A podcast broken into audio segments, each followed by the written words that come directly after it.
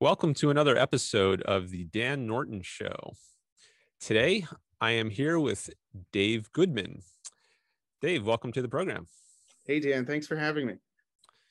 Sure thing. So, uh, let me just uh, have you introduce yourself a little bit to my audience. I I encountered you, I think, on Facebook. We just got to uh, we connected through Facebook, and uh, I recently put out a post which you had responded to and you said you were having interested in having some discussion. So um, how about we start by oh by the way i'm wearing shades because uh, it's very sunny out here where i am. So normally i'm not not doing that but for the audience that's why i'm wearing shades today. Um, so dave can you just tell us a little about yourself by way of introduction? And then um, uh, maybe mention whatever topics you were interested in talking about Sure. So uh, I'm from New York City and I got into objectivism in high school, became really obsessed and passionate about the philosophy. Um, it, it, definitely changed my life. And I've been following objectivists on YouTube, you know, starting with Yaron Brook uh, to everyone else at ARI. Then I discovered you through uh, some debates. I think the first one where I discovered you was with Econ Boy. Um, that was a bit of a contentious interview, but I thought, oh, this is interesting. Kind of, I, I like seeing that um, more localized objectivists are starting channels rather than it coming from ARI or from larger organizations. We get more grassroots things like with you know Rucka Ali and Ayn Rand UK, and then your channel is growing.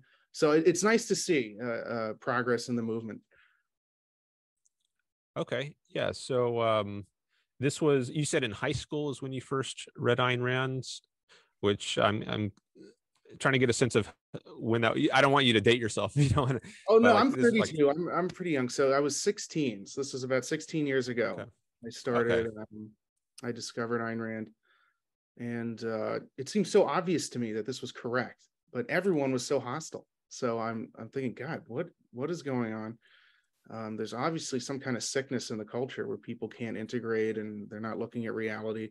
They're not truth seeking and how come i am? So let me find other people like me and maybe we could solve this puzzle and how to fix the culture. Okay. So you've been around for quite a while in the objectivist movement over a decade. And um, if you don't mind saying i'm curious uh, what do you do like do you work somewhere or yeah, so I have a staging company. Uh, me and my business partner have one in New York. We do, um, you know, like when you sell your condo, we stage it with furniture. Um, but our thing is it's cardboard furniture. It's kind of a unique thing. So it's a lot cheaper than traditional staging. It just it comes, we just fold it up and and place it. And then when after you sell the property, we just take it away. Okay. So kind of in the uh some aspect of the real estate business, I guess. Yes. Yeah. Okay. All right. So, uh, what were you interested in discussing today? Did you have a few topics in mind? Yeah, I was kind of interested in yeah how you uh, discovered Ayn Rand and objectivism. Uh, what made you decide to promote it actively with a YouTube channel?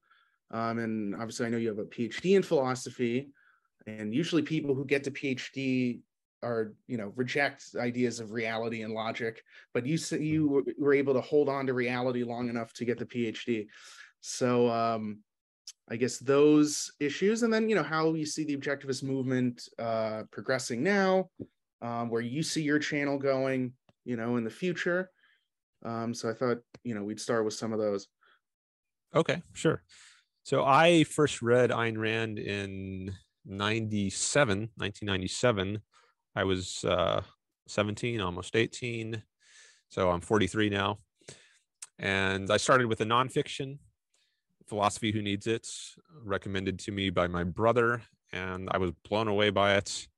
I, I fell in love with her ideas. I, I read all the nonfiction first.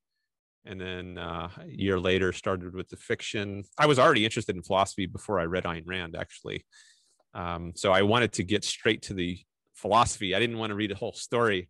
Um, Me too. I, so in my case, I, I, think it made sense to start with the nonfiction, but I love the fiction too. Um, and I, have read all her major fiction works, and um, I've been interested in an intellectual or philosophical career for, I guess, since uh, maybe late high school, early college, around the time I first read Ayn Rand. So I went on to major in philosophy at uh, University of Virginia. That's where I did my bachelor's, and then, um, but I, I, was somewhat disillusioned with the uh, experience of being in academia. I didn't. I mean, having read Ayn Rand, it's it was it was so different her approach to philosophy than the sort of approach you get in academia. It's her approach seems much more relevant to life, much more um, passionate. Uh, her her writings, while at the same time being extremely clear. So there's this um, wonderful combination of reason and emotion in Ayn Rand's writings uh, which is is quite alien to the sort of uh, dry academic writing you get in um, in academia. So I was turned off from that, and I decided not to pursue graduate school uh, immediately after finishing my undergrad degree. So I, I um, my first thing out of undergrad was I actually worked for the Ayn Rand Institute. Oh, wow. I, I moved to California, and uh, I, I, worked in an administrative position mostly. I was there for a few years, but then I decided, you know, I think I want to give uh, graduate school another chance. So I think I had some cooled off. I, I was very, um, as many new objectivists, people new to objectivism are, they get very passionate and worked up about the ideas and they have these very antagonistic hostile arguments with people and there was definitely a phase uh, i went through a year or two um, of that and you know, is pretty combative at times, uh, mm-hmm. maybe even with some um, some professors. Um, so, but that had kind of I had I had mellowed out a bit, and I realized over time, you know, it's not really accomplishing much except for making me miserable. Um, or that might be overstating it, but it was not a very um, pleasant state to constantly be in this combative sort of attitude. So I focus more on um, just uh, my own values and what can I do to make my life go well. And um, so after I had cooled down a bit, so to speak, um, I think I was more open to the idea of graduate school and realizing, hey, maybe I can just I can get it an advanced degree in the subject, and that can somehow further my career.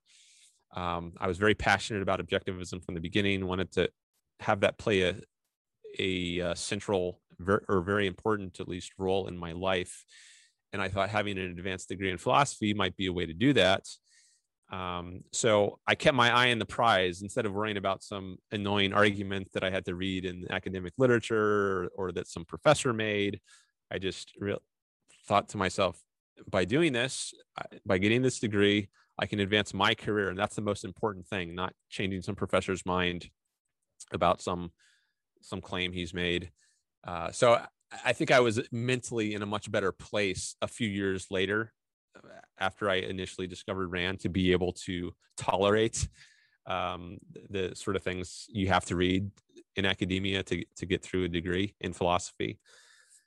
So um, after many years, almost a, about a decade actually being out of academia, uh, I went back in, got a master's degree at California State University Long Beach, and then um, went straight for a PhD after that at uh, UC Davis.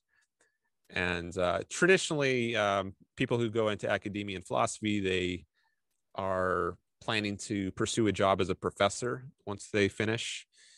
And that's what I thought I would probably do when I entered my my PhD degree. But about halfway into it, I started to think hmm, maybe there's something else out there that's more appealing to me and i started to um, watch alex epstein he was actually an inspiration to me he's a intellectual who he also spent some time at the Ayn Rand Institute, but then he went off and he started his own uh, Center for Industrial Progress, and he's uh, done very well for himself as an independent sort of intellectual outside of academia.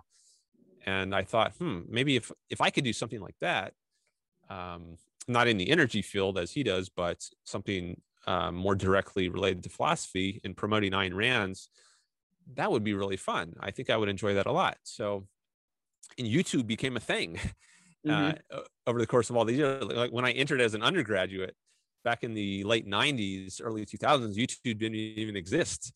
So there's no, it wasn't even on my radar as a possibility that this is something you could do as a career. Um, but as these sorts of technologies uh, came into being over time, uh, it started to give me new ideas on the sort of career I can make for myself. So uh, late in my uh, PhD degree, I thought maybe I, am just going to try this. I'm going to start a YouTube channel, pr- doing what I love, which is you know prom- focused on object focusing on objectivism and promoting it to the world. Mm-hmm. And let, let me just see what happens. That's what I decided to do. Uh, and I still have to do other things to support myself financially because um, it's very hard to make a living uh, on YouTube. You need a massive audience, efficient mm-hmm. revenue uh, to actually sustain yourself. So I'm doing some other things like I've I've driven for DoorDash. That's um, my main money maker. But I've also done tutoring, um, uh, like homeschooling, that sort of thing. I have got a few students, so I, I have a few different streams of income. Um, but I hope to eventually grow my channel large enough so that I don't have to do anything else and I can just focus full time on that. So maybe I can put in a plug here for my channel if you want to help help me uh, grow my channel, get to that point. Uh, I've got a YouTube channel, obviously, if you're watching this, and um, always trying to get more subscribers. I also have a, a Patreon account. So if you want to support me through Patreon or PayPal, uh, those are things you can do to help me out. So I think that was a pretty long answer to your original question. So let me just stop here. No, that was good. Um, let's see. So how okay, when you started the channel, how were you able to get some kind of I'd say relatively high profile lefty uh content creators to agree to debate you? Like I guess Econ Boy is relatively new. And who was the most recent one? It was the guy with kind of blondish hair, curly hair. Um uh, there was you might be thinking of T Jump. I think that's him. I think he has the dyed dyed blonde hair. Um, he's not the most recent, but he oh, was. Uh, yeah, there have been a few since then. Actually, I, I just debated Hunter Avallone. Um, he's a YouTuber with over half a million subscribers. It's actually the largest or second largest channel I've been on after Sam Seder, his channel. Um, oh, oh, I remember. Oh, yeah, I remember that. You were the, uh, but that wasn't on video. But um, so those were good debates. I like the guy with curly hair. I think he was. I mean, there's certainly a lot of evasion on that side, but he, I think he had a hard time disputing some of your your arguments because again, objectivism is true, so it just makes sense. It's hard to kind of you know engage in mental gymnastics forever. But how did they? Did you just send them an email or uh, message them on YouTube, and and they just agreed? They thought, okay, I'll debate this this new up and coming guy who likes Ayn Rand it could be uh, an email. Sometimes that's how I make my first contact, or uh, sometimes I just use Twitter. I'll just send them a, a, DM on Twitter or maybe on Discord. Um, Facebook, I've gotten a few. So uh, various social media. I'm so I'm on Facebook, Twitter, YouTube, and Discord. So I think those are probably the the, the main social media platforms I use. And then there's also just regular email. So there's a variety of ways I get in touch with people. And then, you know, once I make contact, I'll, I'll usually just include a link to my channel so they can check me out and see if I'm someone that they would be interested in having a conversation or debate with. And then uh, some of them say yes, some of them say no, some or just never get back to me. Um, but then there are also some like Sam Seder where mm-hmm. he's just got a call-in show. So there's no preliminary, it's not a scheduled debate. It's just got an open line and he just takes callers. Um, that was also true of this last one, Hunter Avallone. He has a Discord server.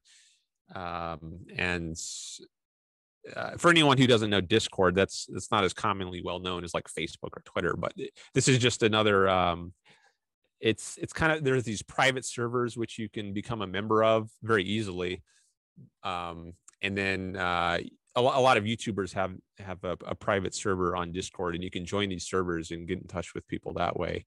Mm. Um, but then uh, there there are some people like um, Hunter Avallone, which uh, he, you connect with him through Discord. He's got a debate like sub channel within his server, and then he'll just he'll pull you onto his show whenever he wants to take your call. and that's how I I got on uh, my last debate with him. Well, Sam Seder, it's so tricky because he's again such a dishonest character. Um, he asked you a question about uh, I remember taking penicillin, I believe, if uh, in terms of communal illness and weakening the power of penicillin, and how that would, you know, correspond with rational self-interest. Um, I think you were kind of you weren't quite sure how to address that. Honestly, I'm not quite sure how to do that as well. I feel like I would just take the penicillin and then in a free market, people would develop new drugs that don't have that problem. Um, yeah, he was asking about antibiotics. Right. And uh, he, he was trying to make the point that there's a conflict between what's good for the individual and what's good for society.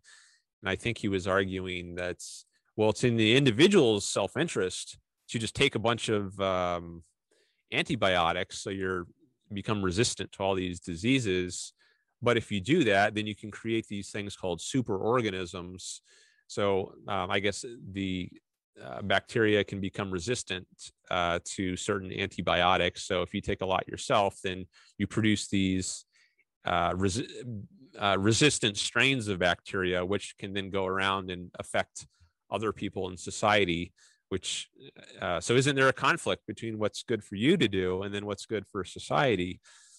And i wasn't sure off the top of my head exactly how to address that example and i had some discussion later on uh, on a private forum uh, harry binswanger's forum hbl mm-hmm. where we discussed that particular example and uh, i don't know if i can remember off the top of my head exactly what my conclusion was but i had i worked through it later more to get more clear on what to say uh, if that sort of example comes up again but yeah there are often examples where i'm not sure what to say when i'm just thinking on the fly and i think that was one where i didn't have a really good answer worked out in advance and i had to do some thinking later so that if it comes up in future debates then maybe i'll have a better answer at the ready and I guess the fact that I can't recall exactly what my reasoning was on Harry Binswanger's forum means that I haven't really automatized that conclusion. Even if I figured it out, it's not you know at the ready, so I can just immediately reproduce that.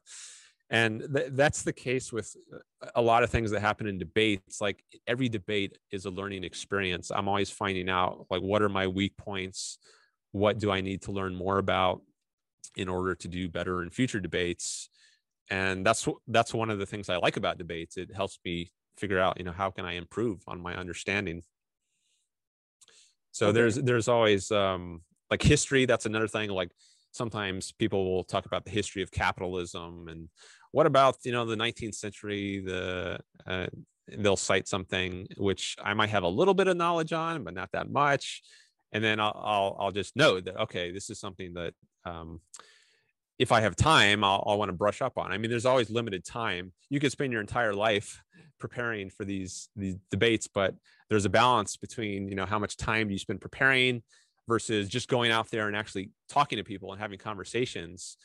And different people might strike that balance differently.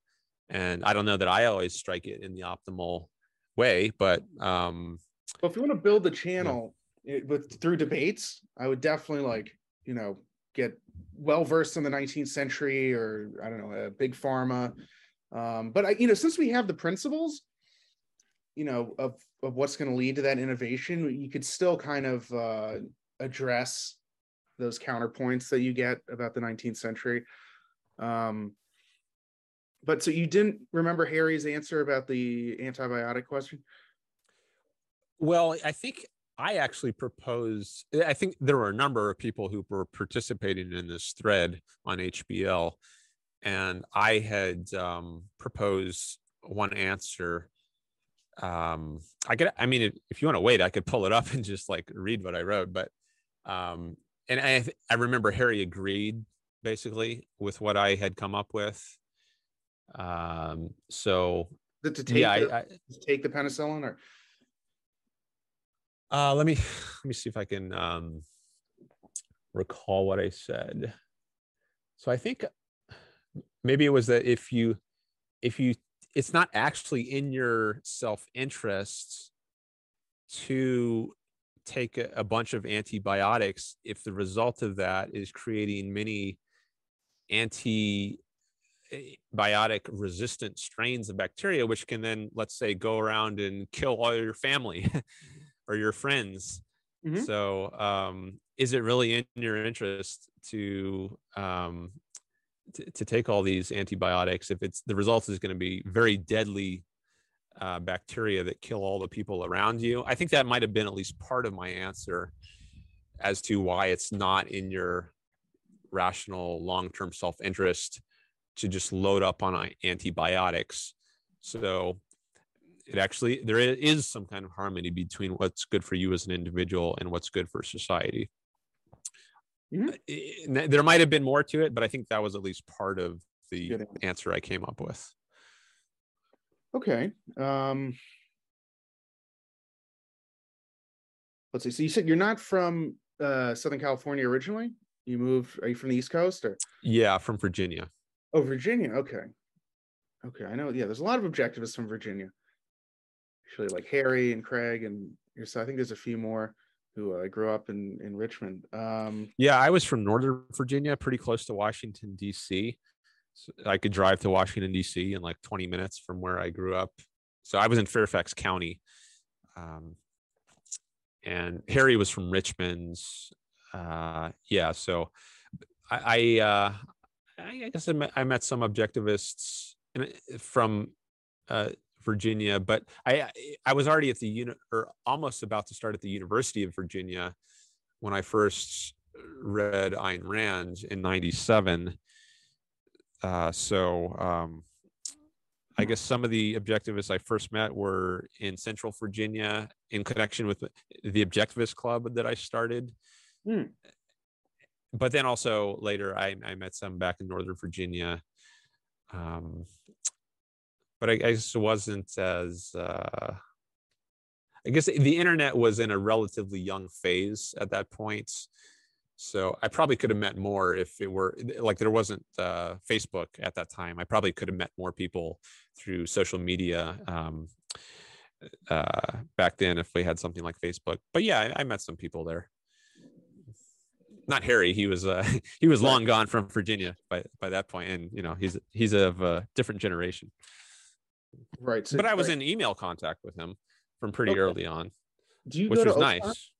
You go to OCON typically, or uh, yeah, typically I do. I uh, f- for a number of years I would just go to it when it was on the West Coast, so they would alternate between East Coast and West Coast. Mm-hmm. And whenever it was on the West Coast, I would go to it. Uh, but for the last several years, I've gone to it wherever it's been. So, like last year, last uh, one was in Washington D.C. just earlier this summer. I went to that. Um, but yeah, I'm typically there.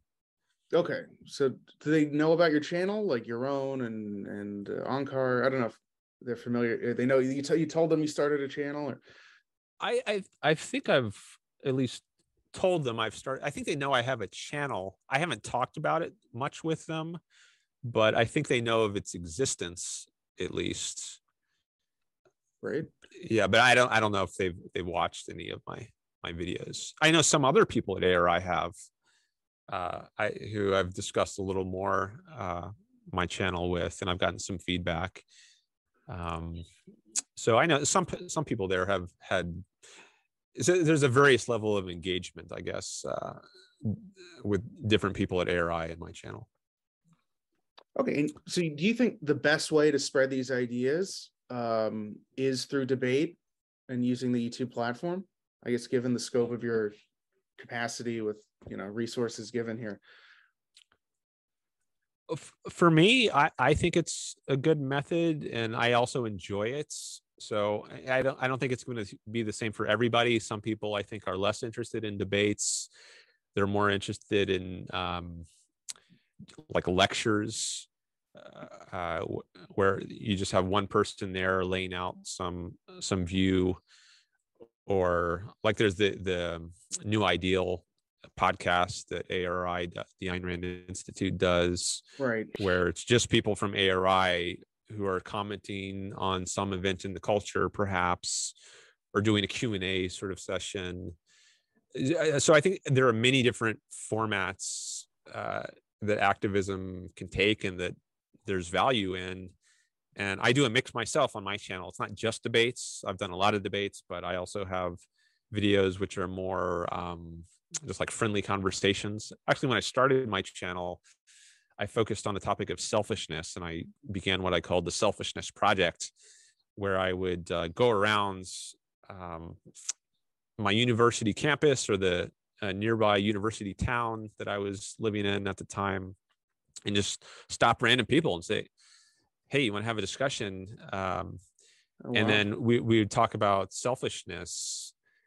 And um, so that was a different style of video than I've been doing recently. But um, these were just random people I was having conversations with. But I started to realize, you know, if I want to grow my channel, then it could help to get on platforms of other YouTubers who already have big audience. Mm-hmm. Audience is built up. They're not just random people. So I, I started trying to contact other YouTubers so I could get in front of their audience. And um, like Sam Seder, he has over a million subscribers. Mm-hmm. So, um, and I picked up a lot of subscribers to my own channel after I went on his channel because a lot of people they they just didn't know about me. I think, but then they they heard me on his show, and then they I guess some of them were interested and uh, clicked over to my channel and decided to subscribe. So I, I found that debates is a good way to um, spread awareness of me and my ideas and Ayn Rand's ideas, whereas just talking to random people who who don't have any kind of audience built up, I mean, it can be valuable, um, but it doesn't have as big a reach as doing some of these debates uh, that I've done. So that's one of the reasons that I've been doing these debates. And you think you have you changed anyone's mind? Have you gotten like private messages like, you know, I was I don't know, a lefty or a religious conservative, and like, you know what, this is really persuasive. I'm gonna go read Ayn Rand now. And uh, you know, I, I've certainly I don't know if I've converted anyone to objectivism, but I've gotten people to take Ayn Rand seriously and to see that there's something substantial there in these ideas um, that they shouldn't just be dismissed um, and for me that's a small victory mm-hmm.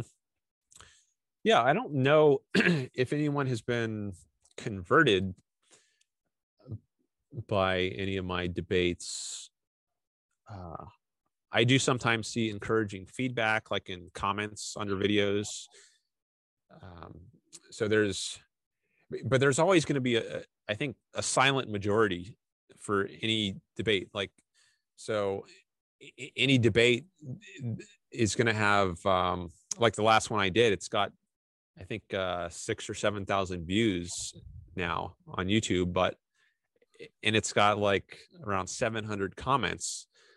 But, but I think there are a lot more people than that who are just watching the debates, um, who, who are not, who are not commenting.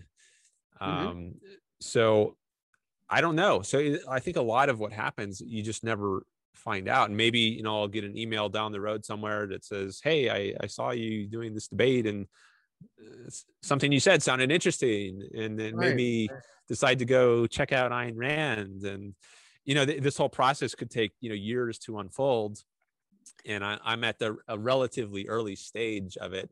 So I haven't seen a lot of um, direct uh, like straightforward comments like "You've changed my mind" or "You got me in into Ayn Rand," but um, I think I, have been planting lots of seeds, right? Um, and maybe some I'll, I'll, see some of those sprout uh, in the future. Yeah, change. It's never like you give the correct answer or a logical argument, and people go from zero to one it's very subtle in incremental ways. You know, maybe I know people who love the Fountainhead, but they still voted for uh, leftist candidates because, but in their career, I think it affects people's career more than their politics initially. Like they, you know, in terms of the integrity they have at work and their willingness to take risk. Um, at least that's the feedback I've gotten from people who who take something from Rand, but just not not in a political sense. Uh, would you ever consider going like uh, on college campuses, like doing like a Socrates style, you know, like you have a booth? Like, oh, Ayn Rand was, you know, like uh, Steven Crowder's Changed My Mind. You know, he has a little booth, uh, and if you just said Ayn Rand was right, or I don't know, taxation is theft, or selfishness is a virtue, and then just recorded that and and put that on your YouTube channel, like uh, UC or I don't know what's in in Orange County, but there should be a you know some good universities there. I, I, I mean, no, I, I, haven't done exactly that. I mean, like as I mentioned before, I, have gone around my college campus or a nearby town and I've talked to people, but I haven't like set up a booth in the way that Crowder does. yeah, put up I a sign. A great idea.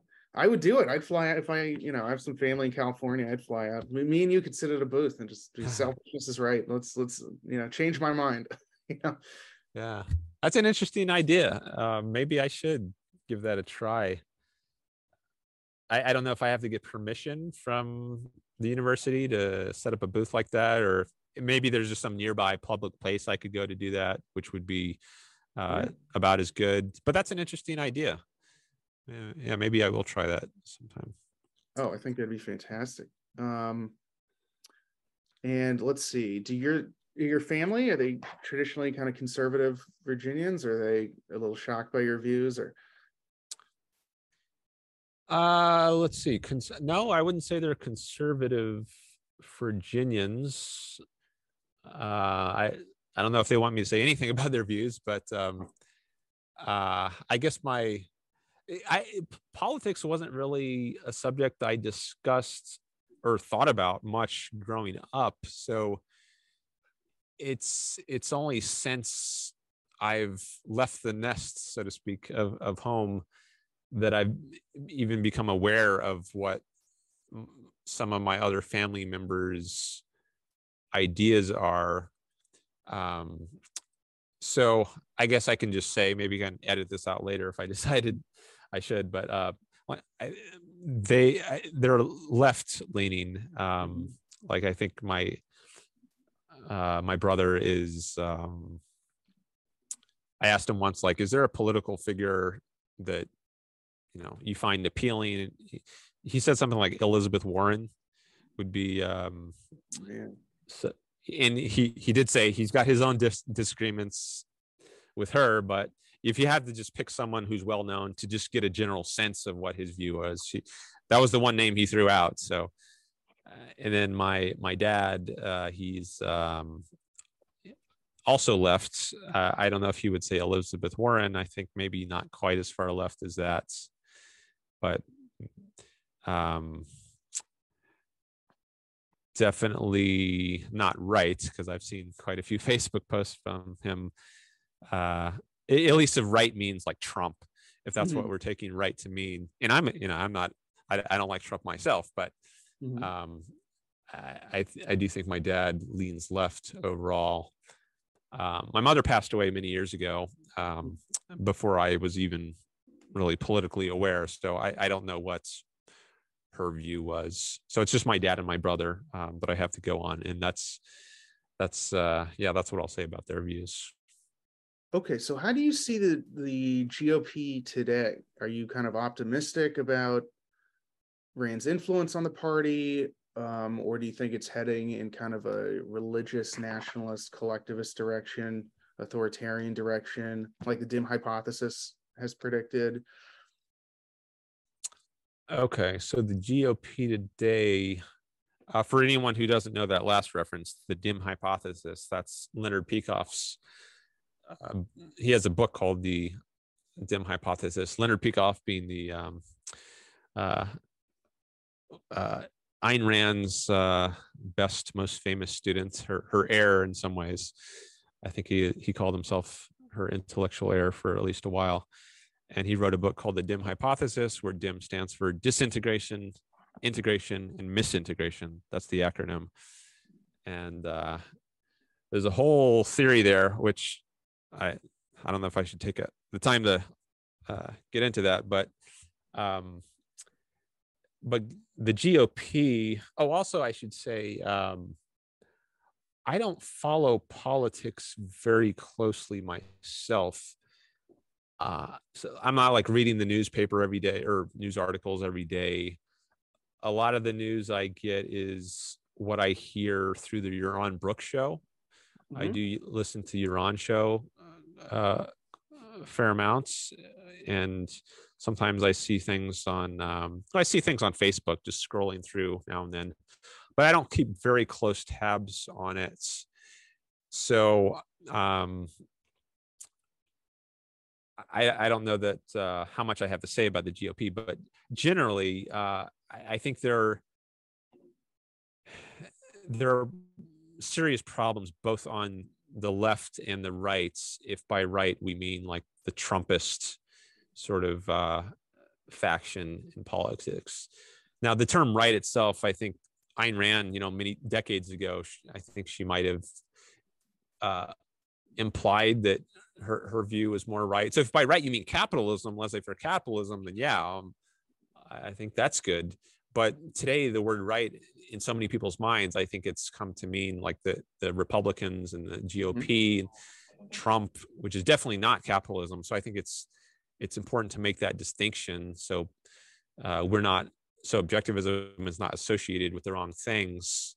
Mm-hmm. Um, so I, I, think both the right, as it's commonly understood in the culture today, and the left are seriously flawed. And you know, you could debate, you know, is one worse than the other? But I think it might be a lesser of two evils kind of debate. I think the most important thing to get is that both have are seriously fundamentally flawed parties. Mm-hmm. Uh, and um,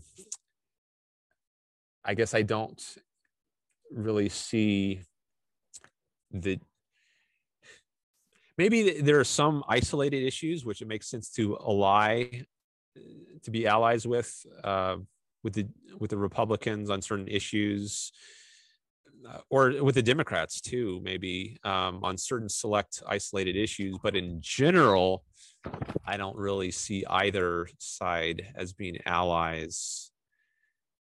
Uh, so yeah, I'll, I'll, just I'll pause there. Throw it back to you. Uh, was Yaron Brook, you think, your biggest influence to uh, either start your channel or just in general to um, be enthusiastic about objectivism? Uh, no, I wouldn't say. I, I, was already very interested in um, objectivism long before uh, I knew about Yaron Brook. I mean, '97 is when I first got into objectivism. He he became the CEO of in ARI in 2000, I believe. Yeah. So I, I had already been um, gung ho about objectivism for a few years. Um, and I, I started my channel. Um, I guess it was a few. He started. I think he started maybe in 2015. His YouTube channel. Um, so he wasn't really an influence on me in terms of like getting interested in objectivism, but I guess his the major role he plays for me now is just I I listen to his show a lot and I get uh, his take, um, an objectivist take on what's going on in the world, and I think his show is great for that. It keep keeps me informed, and it's um, it's influential on how I also process what's going on in the world today. So, so th- that's the big value I get from him now. Excellent. Yeah, me too. He really, um, he's just because he's such a generalist, and that's you know he's uh, he could think off a script where I think many intellectuals they have a certain script they go off of if you you ask them a question about something that isn't their specialty they don't you know they don't think on the fly and um, you know Yaron is just a very likable guy down to earth guy um, and knowledgeable in so many different fields that uh, you know and, and he's, he's just a workhorse i mean he's you know doing four shows a week he's flying he's in where is he in brazil now or maybe he's coming back to puerto rico um, so yeah, that's huge. Um, so let's see. He's been uh, he's become quite well known. Uh, I mean, his YouTube channel he's got over like thirty three thousand subscribers or something now. Thirty four, yeah. So thirty four.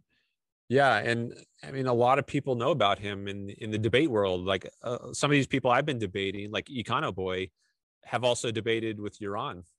Mm-hmm. Um, I think that's I might have found out about some of the people I've debated through them having had debates with Yaron, like Ben Burgis. He was mm-hmm. another one who debated Yaron. Sam Seder, possibly. Did you debate I, Ben Burgis? Yeah, yeah, I oh, debated oh, him. That was recent. That was, uh, I think, a lot February of this year. So um, it's been several months now. But I debated him on uh, Modern Day Debate. That's kind of a third-party debate platform, uh, and that's yeah, that's where I debated Ben Burgis. But yeah, there's some overlap uh, between the people I've debated and the people Yaron has debated. But a lot of these these people I've debated, they know about Yaron. Like mm-hmm. he's he's um, become quite well known. Maybe maybe the best well known um, person in the objectivist movements uh, today. Mm-hmm. Uh, so um, yeah, it's it's been good to to see his channel grow. Hope it grows uh, much more. Yeah, Ben, he's very frightened by objectivist ideas or libertarian ideas. Like he he's if you listen to him on his own when he talks to his own crew of lefties, he's like he's nervous. He sees the growth in it and he sees it as a threat that's going to unwind I think uh, the leftist intellectual establishment. Um, in general, though, I don't think most lefties are afraid of Ayn Rand yet. Um, I think they know on some level she's a nuisance, but they don't see her as someone who's going to completely overthrow their monopoly on intellectual thought and activity. Um, but I think that'll change the next 10 to 20 years as as guys like you and and uh, Rand UK and and other channels start to emerge that um, you know are are you know if we had another dozen guys like you, I think that would make a huge change in the culture. Uh, now, like Alex Epstein, you know he's he's done extremely well, but he doesn't really mention Ayn Rand or objectivism. So, you know, I maybe that is why he's done so well. I don't know. I wish uh, you know a guy like him would make it more clear that he derives his method of thinking from objectivism. So just maybe some of your thoughts on that. Yeah, Alex, he's done. Uh, I think he's done a lot of great work, and as I mentioned before, he, has been an inspiration to me as uh, someone who's um, succeeded uh, financially at making a living outside of academia as an intellectual. Mm-hmm. Um, but there is that difference of he's not directly, explicitly focused on promoting objectivism. And uh, I am, and that's just what interests me the most. So uh, he, I mean, you know, we, we need to be egoists. So if, if his, what he's most passionate about is uh, defending uh, uh, fossil fuels or you know um, talking about the energy industry, then I think that's it makes sense for him to focus on that. That's what that's what drives him, and that's what he's most passionate about. Um, it, it just so happens in my case, I have a different kind of focus that I'm most passionate about. Now I'm not making nearly as much money as he is, um, so maybe that's yeah. that's uh, one factor uh, that um, I, I, don't know how that factors in for him. Um, maybe it's different. I, am uh, but I think I would rather make less money and and focus on objectivism explicitly than make more money focused on something else that I'm just not as passionate about. And I do hope to make more money eventually focused on objectivism, but um, it's uh, yeah, it's going to take a while. yeah, give it three uh, to five years. Like and like even my own business, you know, it's like three to five years to really get that exponential growth factor. Um, yeah, because you know, making a living on YouTube is an incredible, what a satisfying, uh, quality revenue stream. You know, um, because our current mixed economy jobs aren't the best. I don't know, like uh, I because I, think if we had laissez-faire capitalism, we wouldn't have these 40-hour work weeks and and office politics. I think those are products of statism. I think we would have most of us probably work from home 10 hours a week doing things like podcasting or yeah it's it's i mean it's hard you can't really imagine what it would be like. It would just be so radically different. I mean, we could have flying cars by now. Oh, 100%. maybe we could be on Mars. We could be in other galaxies.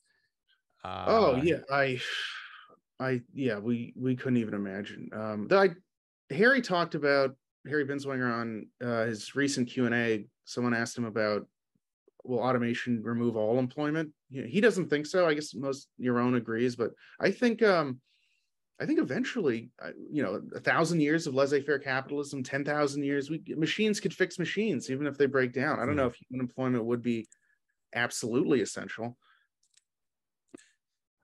Well, it, it, maybe it depends on how un, how employment is understood. So, if if uh, in a very broad sense, if it just means productivity, then I think there's a good argument to be made that that's never going to go away. Like whatever state you're at, you can always do better. You can always improve things, and you can always use your minds to uh, make things better. So if if simply using your mind to make things better is productivity, and if that's another way of saying you're employed you're employing your your rational faculty to um, make your existence better then in that very broad sense i don't think employments will ever go away but the the the form that employment takes i think could radically change but couldn't i don't know in terms of food shelter transportation i don't know let's say machines produce these things um you know, we didn't, I mean, uh, employment, what would we even need to do? I mean, maybe there'd be some psychological things we could do, but in terms of raw basics, I think machines would produce most of those values. Um, and then I guess how would private property and, and wealth distribution work under that system? I mean, this is probably a few thousand years from now, but I just wonder how objectivism would would hold with rapid technological uh, growth if it would have to be tweaked or something. And um, do you have any disagreements with the objectivist philosophy?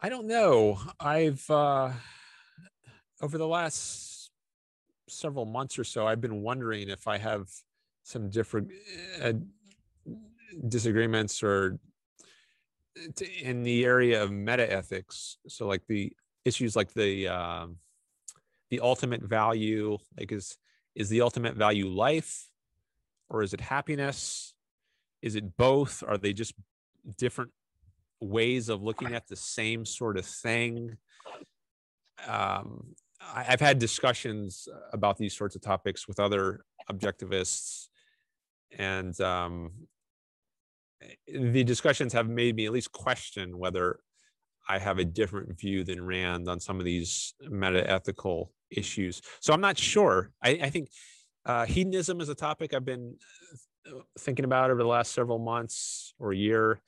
Like, if you understand hedonism in a certain way, could it be compatible with objectivism? Like, if hedonism just means do whatever you feel like in the moment, it's clearly not compatible with objectivism. That would be like whim worship. Mm-hmm. But but if hedonism just means pleasure is the highest value, and happiness is a form of pleasure well is that very different than what rand says i mean she says happiness is the moral purpose properly it's the moral purpose of one's life well if hedonism is just making a claim about what the ultimate value is or the highest value well i don't i don't think that's too far afield from what, what Rand is saying when she says happiness is the is the highest purpose. So it depends on how exactly you understand hedonism.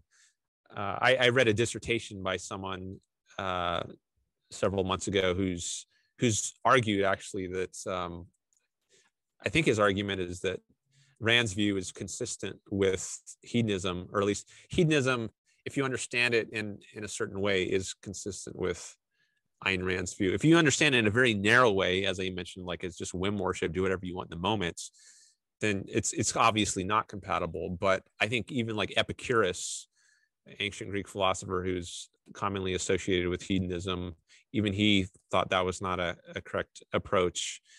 It was kind of a straw man, I think, of his view.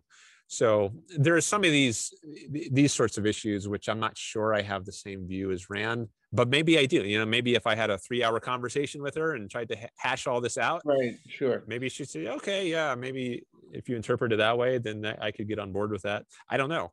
Um, Well, just So that I have- pleasure, and happiness are just not the same thing, is what she's emphasizing. And, and happiness is really a long range prospect. Um, but not to say that pleasure, range of the moment pleasure is always wrong. Like, you know, I like getting a cheeseburger, you know, once in a while. And, um, so I think as, as long as it's consistent with your long range well being and flourishing. yeah um, th- there are different senses of pleasure. So there is the kind of immediate sensory pleasure but there's also what you might call intellectual or emotional pleasures like joy or happiness. So um so, uh, so these terms are are um they can uh, they have different senses and i think it's it's important to be clear on exactly what you mean by a certain term. So if you mean a certain thing by pleasure, it's clearly not uh, compatible with Rand's view that pleasure is the highest good. But if you mean something else by pleasure, uh, maybe something more like uh, happiness or uh, flourishing or well-being, Mhm. then maybe that is compatible. So I, I don't think there's like a, a one-line answer that can decide the issue. Some of these issues you just have to have discussions with people and figure out exactly what they mean by terms, what senses they're they're using the terms to figure out what exactly the claim is that's being made, whether it's consistent with objectivism, whether it's rights. Um, so, but th- there is a another issue though, which I've um, I've uh, written some about uh, on my selfishness project website and also on Harry Binswanger's forum, which is the dictionary definition of selfishness. I don't know if you're aware of any of that, but in um, the introduction to the virtue of selfishness, Ayn Rand says that, quote, the exact meaning and dictionary definition of selfishness is concern with one's own interests, unquote or at least something very close to that. Um, so uh, many people have have uh, noticed. Well, if you actually look in a dictionary, what you find is typically not what she she says there. So concern with one's own interests. That's usually not what you find in a dictionary. Yet she says that's the dictionary definition of selfishness. What you usually find is something like concern with one's own interests at the expense of others. mhm. So um, that might be a point where I have a disagreement. Like, was she actually right about what the dictionary definition of selfishness is? I'm not sure that she was. At least I have some doubts. Now, some people have tried to interpret that statement to mean, oh, she wasn't saying this is what the dictionary definition is. It's what, rather, she's saying this is what the dictionary definition should be. What she means is this is the proper dictionary definition.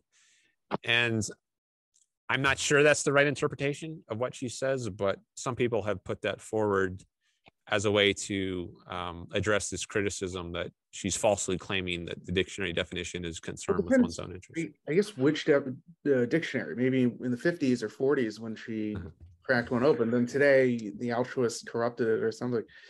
Um, I've looked into that. I've looked into dictionaries going back hundreds of years. They're Hmm. all basically, um, not all of them. There are some that are, I think, pretty much uh, what she says, but it's a small minority. I think the large majority, uh, going back for centuries, uh, I've looked in Samuel Johnson's dictionary, I think of this 1700s. Um, going back that far, it, it's got the, uh, the the package deal sort of definition, as it's often called, where it packages in concern with your own interest with harm to others. Um, so yeah, it's not just a recent phenom- phenomenon. I've even looked in the dictionaries that we know Ayn Rand herself made use of Mhm. because sometimes she references in an article she's giving the dictionary definition of some term and um, she'll say like this was the american heritage dictionary of 1968 or or whatever or the random house dictionary of 1968 well i've looked at i've tracked down as many of these particular dictionaries that she cites as i could. I think there are like about five of them. And even in those uh, dictionaries they have the package deal sort of definition of selfishness. The closest one I've found to hers is it's different by only one word, but I think it's an important word, which is quote concern only with one's own interests unquote. So that word only I think is important because I think the way that's most reasonably interpreted is that you don't care about others' interests at all. You're just a jerk to others. You're rude to others. You mm-hmm. only care about your own interests.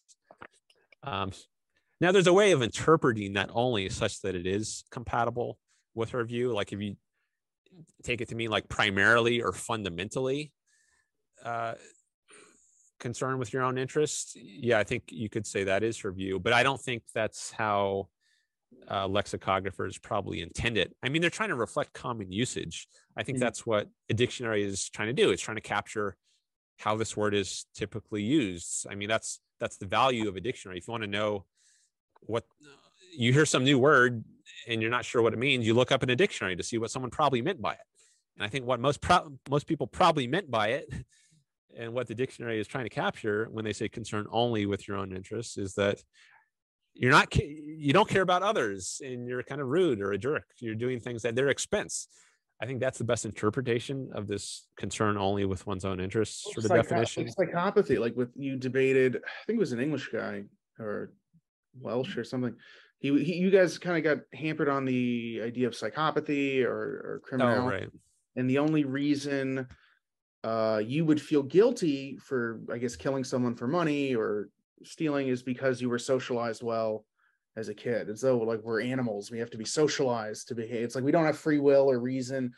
And we can't i guess introspect that uh you know it, it's taking us kind of out of harmony with reality to uh commit crime. Right. Yeah so that, that that bridges to a somewhat different topic. So just to kind of tie up that last thread so sure. you you asked about like do i have any differences or disagreements with Ayn Rand? So um, there's the meta ethical issues, which I'm not sure I disagree on. I just have questions about. And then, but there's also this issue of the dictionary definitions of selfishness. I think I, there's a good chance I have a disagreement on her over what the dictionary definition of it is, but there's still questions of interpretation. You know, what exactly was she saying, or what did she mean by saying this is the dictionary definitions? But I think there's a good chance, at least, um, that I have a disagreement there.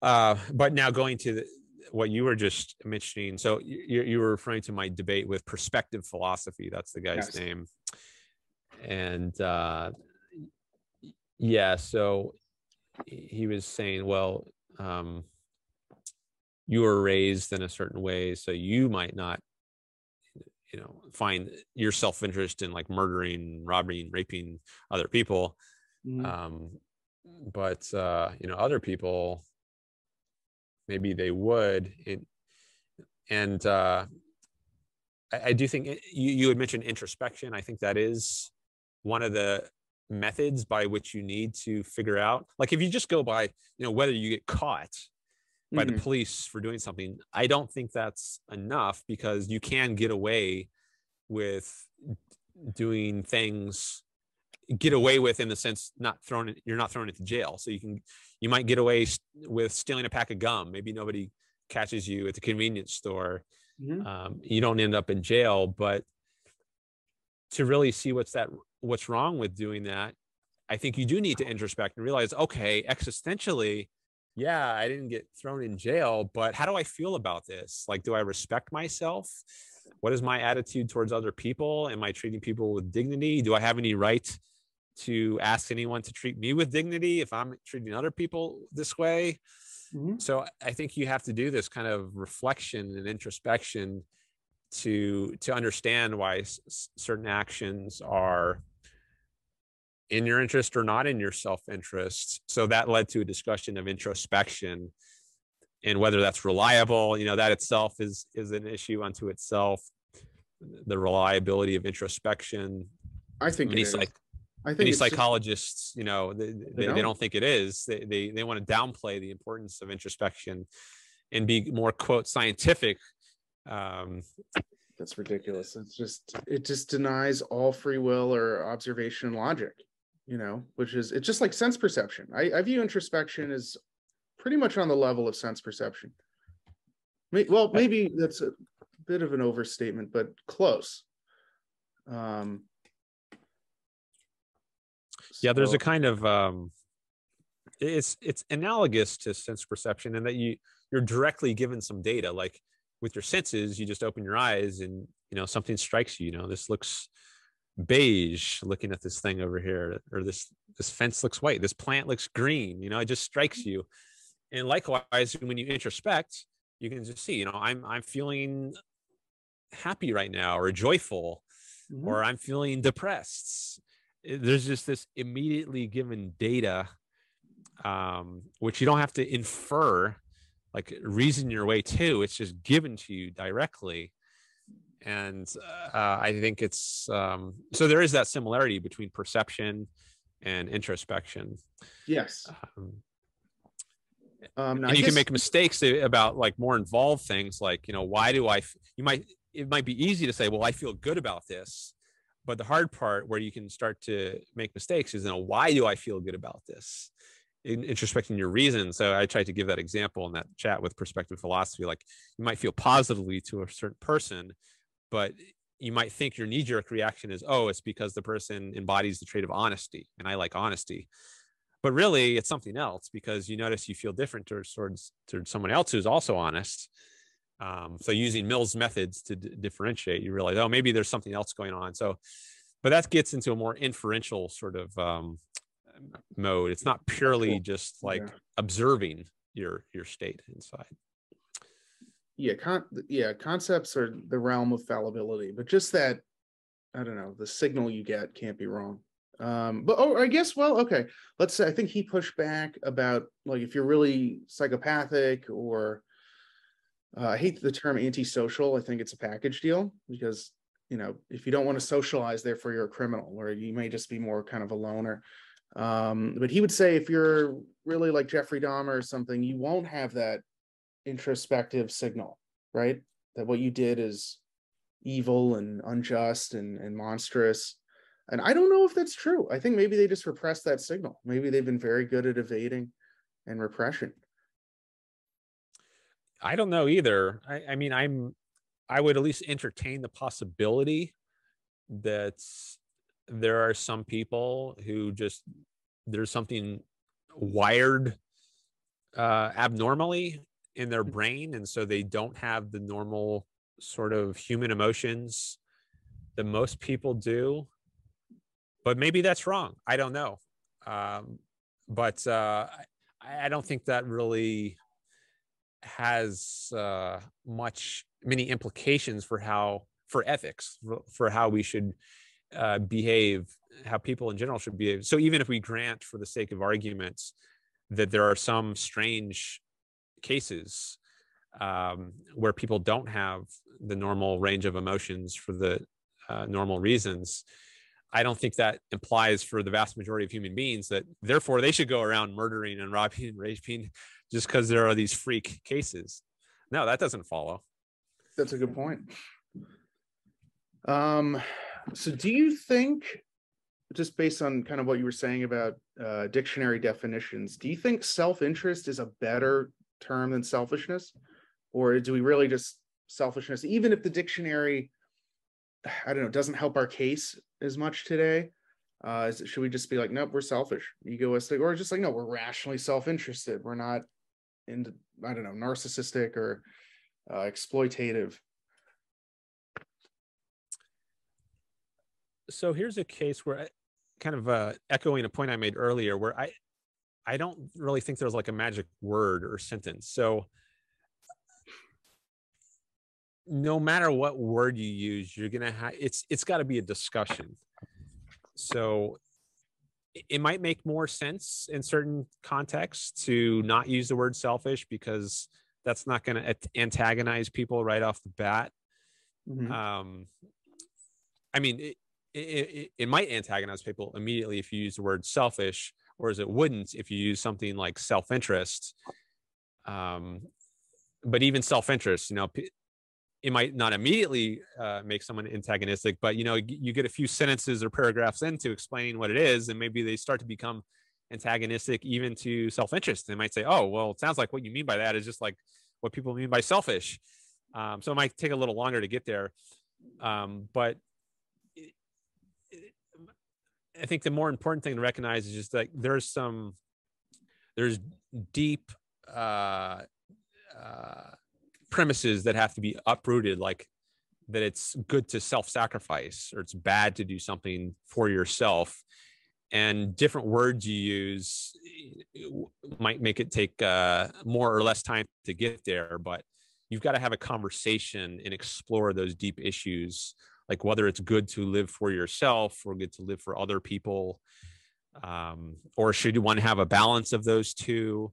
It's got to be a whole conversation and you know i, I think you could uh, you can uh, debate or haggle over what is the best word to use in a given context but i guess i'm i'm more interested in having that larger conversation which um so i think the important issues here they can't be resolved by a word choice or or a sentence choice there's a whole issue a network of issues that has to be explored mm. so well I like what Yaron said. He said, "Look, we do have the silver bullet. It's just going at two miles per hour in terms of uh, changing the culture, even if we're kind of having disputes over certain words. But we have the the general orientation that's going to lead to victory. Is we've got it. It just it's just very slow and incremental.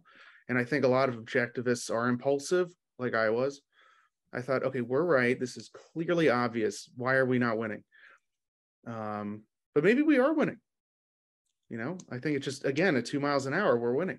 like we can't be stopped. You know, the question is, will the culture completely disintegrate before the right ideas become dominant? And uh, I'm starting to think they may we may not collapse. Like these mixed economy structures are seem to be able to take a lot of abuse, like we see with COVID and and inflation.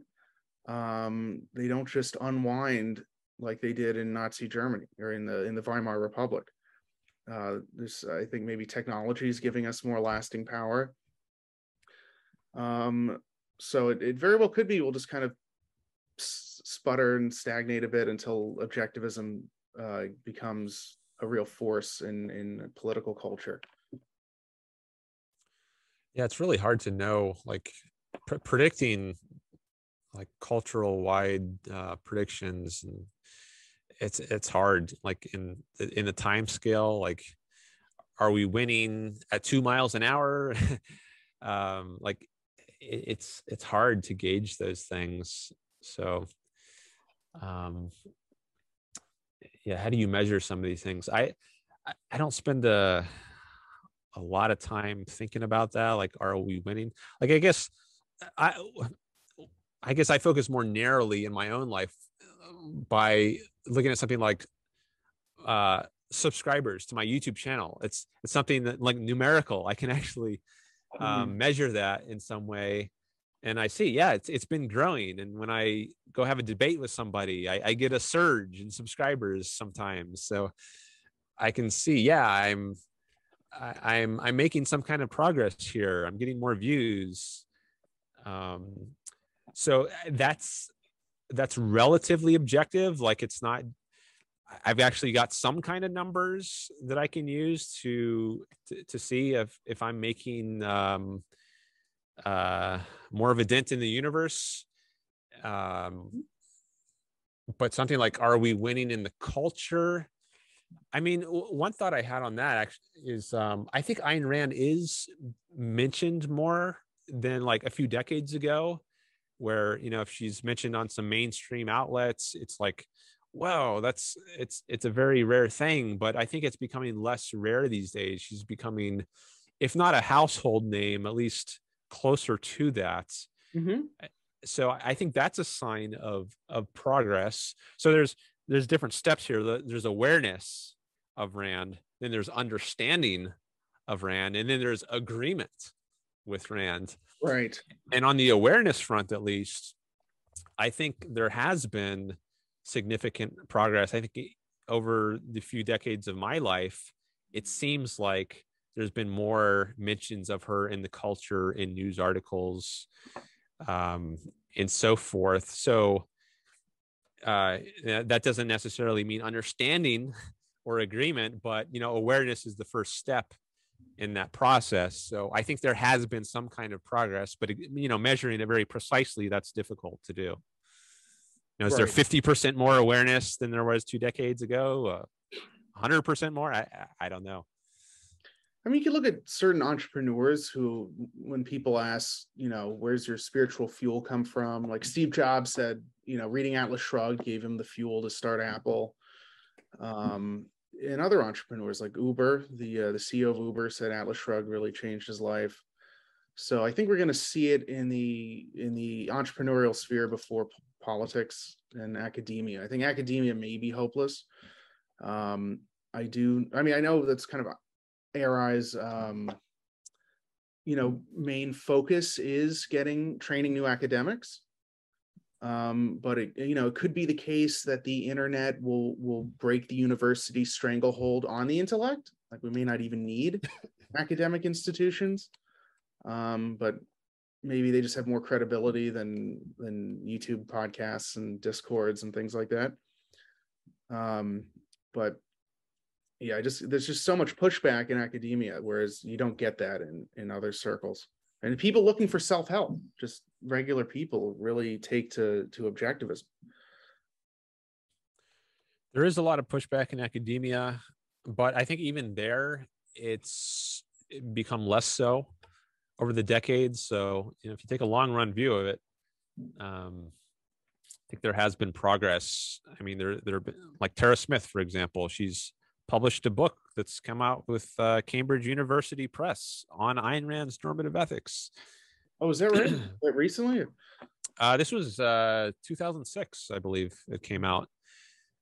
But there, there's also been other academic publishers. Uh, University of Pittsburgh Press came out with a series of books. There might even be more coming out on uh, based on the Ayn Rand Society uh, meetings. So, they, and that itself is a um, a uh, sign of Ayn Rand's uh, at least small penetration into the academic world. So there's uh, there's the American Philosophical Association, the APA, and then associated with that, there is what's called the Ayn Rand Society, um, where you know professionals uh, every year, uh, or at least most years, they have some kind of uh, conference, and they give academic talks about Ayn Rand's philosophy. Um, and there have been uh, academics who uh, have debated with objectivist academics. So, like Tara Smith, her book, there was a symposium around her her book when it came out in 2006. um, so it's, I think it's still quite minor overall the interest in Rand in academia, but I do think there it's been growing. But but also I, I do think that there might be uh, academia might change radically, uh, partly due to, as you mentioned, the internet. Um, there's just there's a ton of free and high quality uh, content on a platform like YouTube. Like you'll there, there's series like Yale Yale lectures or um, I don't know. MIT might come out with a, a, course which you you can take on on YouTube for free. Um, so in, there's there's a question of how you grade people. You know, if you were going to get students, but um, but I think that that academia might change radically, and maybe it's not the the mo- the best strategy to um, uh, to focus on changing academia, but to do something else. I think uh, the Ayn Rand University actually has, has recently been established uh, as a as a broader sort of uh, program than the Objectivist Academic Center, which for many years was a program the Ayn Rand Institute ran, which I participated in. Hmm. But in, over the last couple of years, they've broadened it uh, to um, not just be training objectivist intellectuals, but I think the focus now is anyone who's had some kind of interest uh, in Ayn Rand's ideas. Maybe they've read a book by Ayn Rand and they've they've become very intrigued by it. Well, now that person uh, can take courses at the Ayn Rand University. So I think I, ARI ha, might have uh, changed its focus somewhat recently from traditional academia to to uh, other sorts of um, ways of having an impact. Mm-hmm. Uh, yeah. So you're overall optimistic. You don't see us, um, you know, collapsing into a, a civil war or an inflationary depression, and uh, you know, you you see a relatively stable future, and and uh, you know, your channel growing and objectivism growing.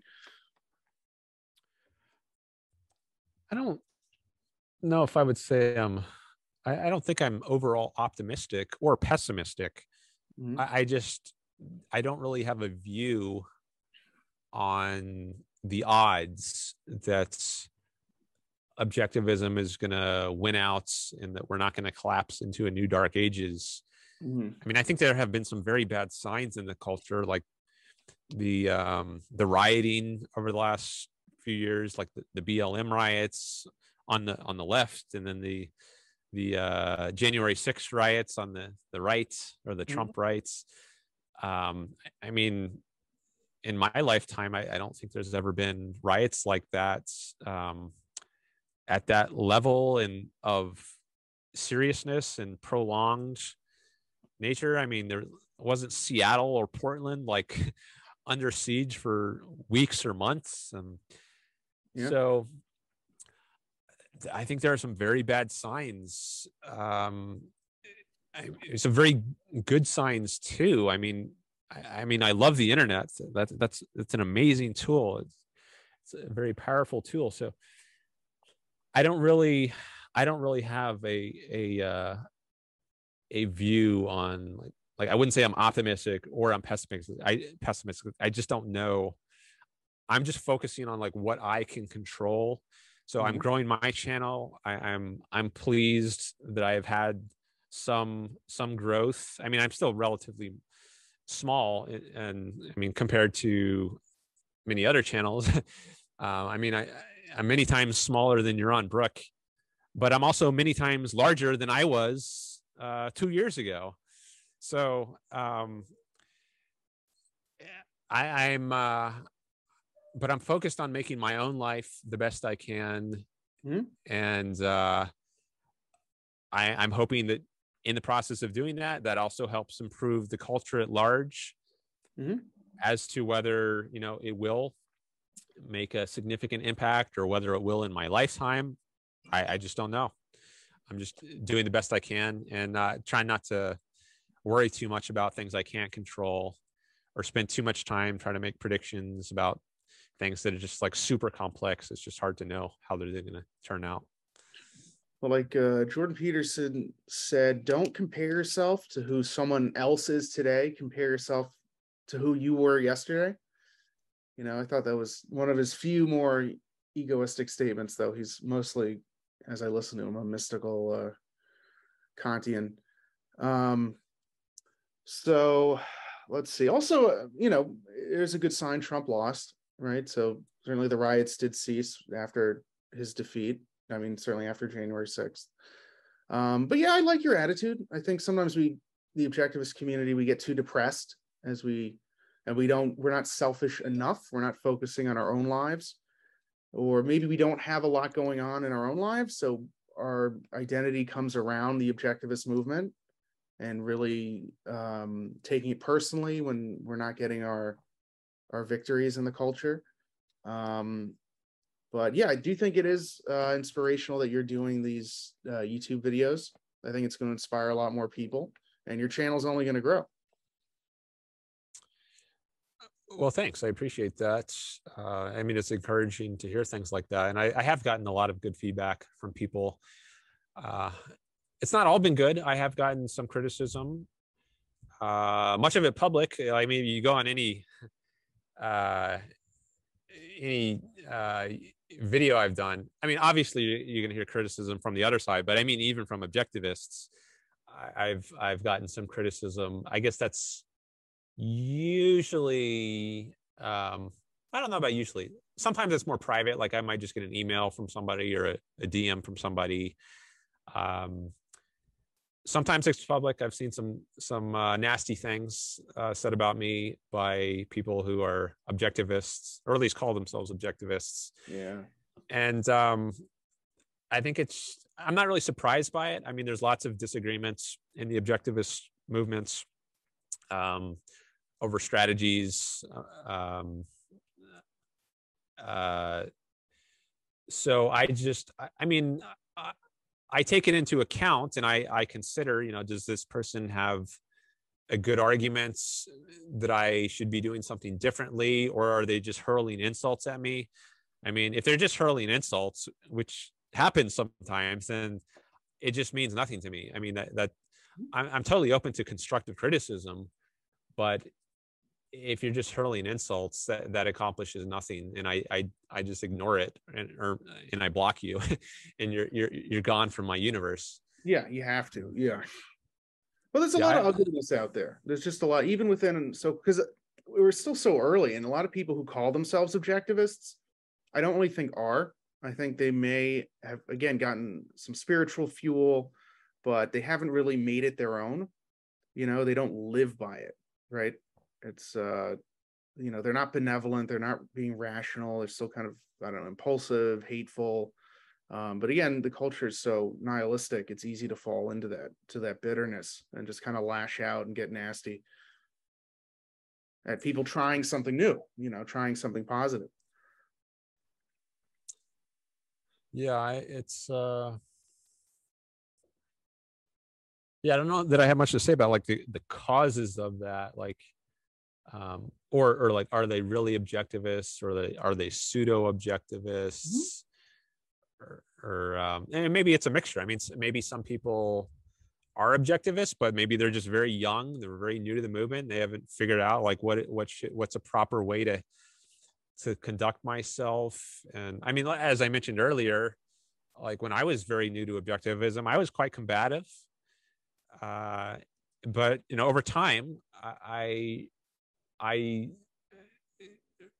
decided that that that just wasn't the most conducive to my own happiness and well-being and i should take a different sort of approach. I i, I shouldn't I, I don't want to be in these very malevolent mm-hmm. bitter arguments all the time. Um, that's just not a, a nice mental state to be in. So uh, i've i've tried to make a point of engaging with people in a civil sort of way. I think I've I think a lot of people have noticed that about my conversations and debates that I I come off as civil.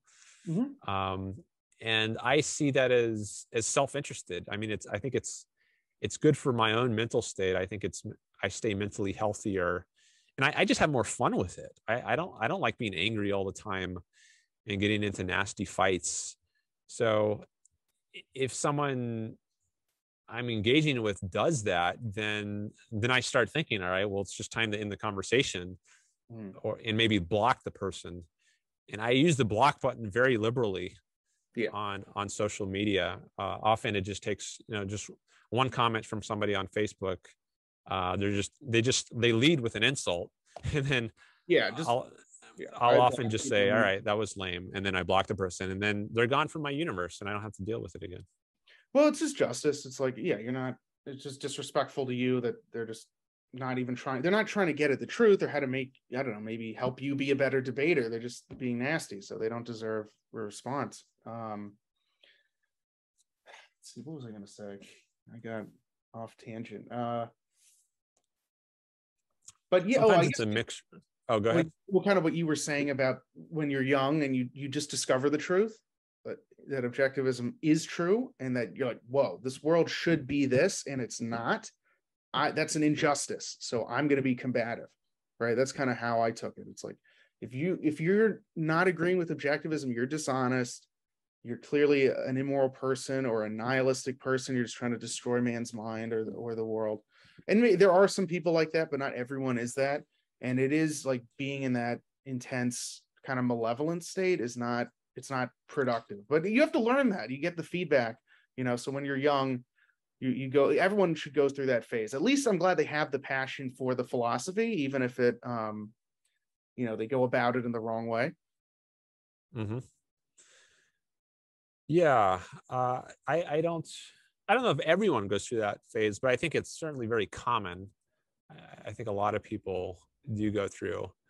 And yeah i guess it just comes from you think like these ideas are so amazing and and also they feel like so compelling like super obvious to you. Like how can anyone not yeah. get this? All, all you have to do is expose somebody to it and they should they agree. so if they, they should, yeah. so if they don't agree you know there's something really wrong maybe dishonest yes. about the person. And so like i'm justified in being indignant.